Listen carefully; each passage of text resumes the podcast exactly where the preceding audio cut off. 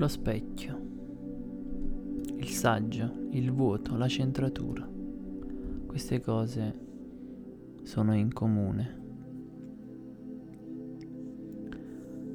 Perché il saggio diventa uno specchio? Incarna il vuoto. È così silenzioso questa persona, ha risolto tutti i suoi traumi, tutte le sue preoccupazioni.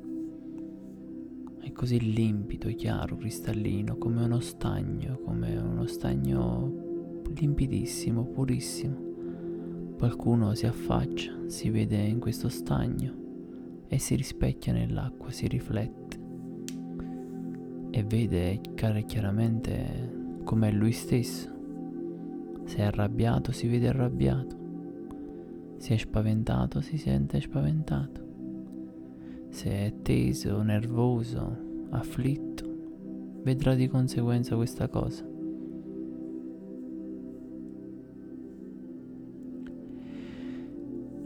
Il saggio, lo specchio, il vuoto, la limpidezza, la purezza, tutti si specchiano nel saggio.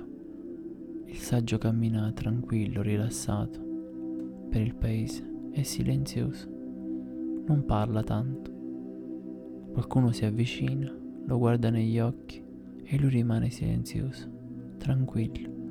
Le persone cominciano a dire: ma cosa c'è? C'è qualcosa che non va? Ti vedo triste. Ti vedo irrequieto, ti vedo ansioso, ti vedo agitato. Ma ovviamente il saggio non ha questi problemi. Quando una persona è vuota, limpida, pulita, silenziosa, riflette sempre gli altri. Gli altri si riflettono in questo specchio che è interpretato dal saggio, dal maestro. Il saggio finalmente ha capito che con quale tranquillità va vissuta la vita.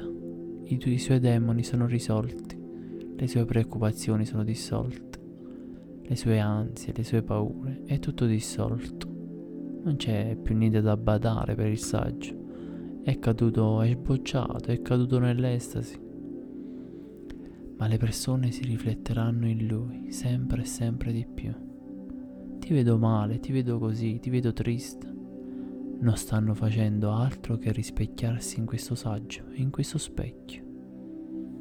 Il saggio continua a stare sereno e loro si specchiano sempre di più, sempre e sempre di più, e si accorgono che si possono sentire meglio attraverso questo maestro. Caspita, ma io sono io alla fine a essere teso, a essere nervoso, a essere preoccupato. Questa preoccupazione è dentro di me, non è nel saggio. Presto se ne renderanno conto.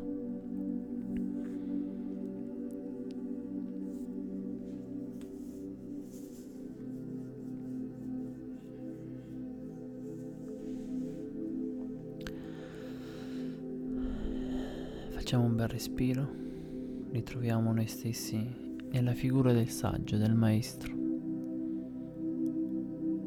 Dissolviamo tutte le nostre ombre, le nostre preoccupazioni e mettiamoci nella condizione di donare agli altri, di farci riflettere dagli altri, in modo che anche loro possano guarire.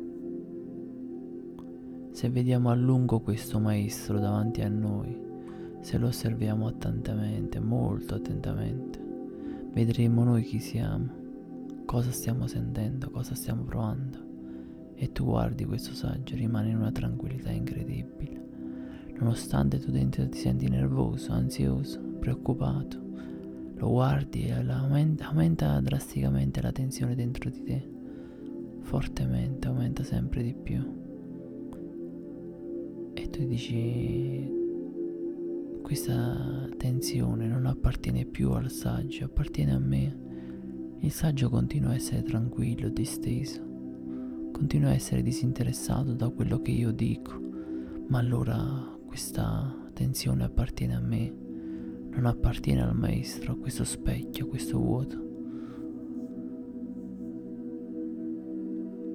Ecco la bellezza del maestro che è fiorito e sbocciato, ha raggiunto una certa tranquillità, un certo amore, una certa limpidezza in cui tutti si specchiano.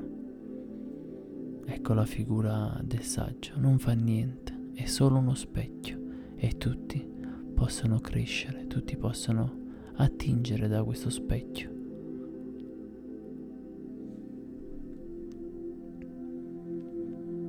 Arrivederci.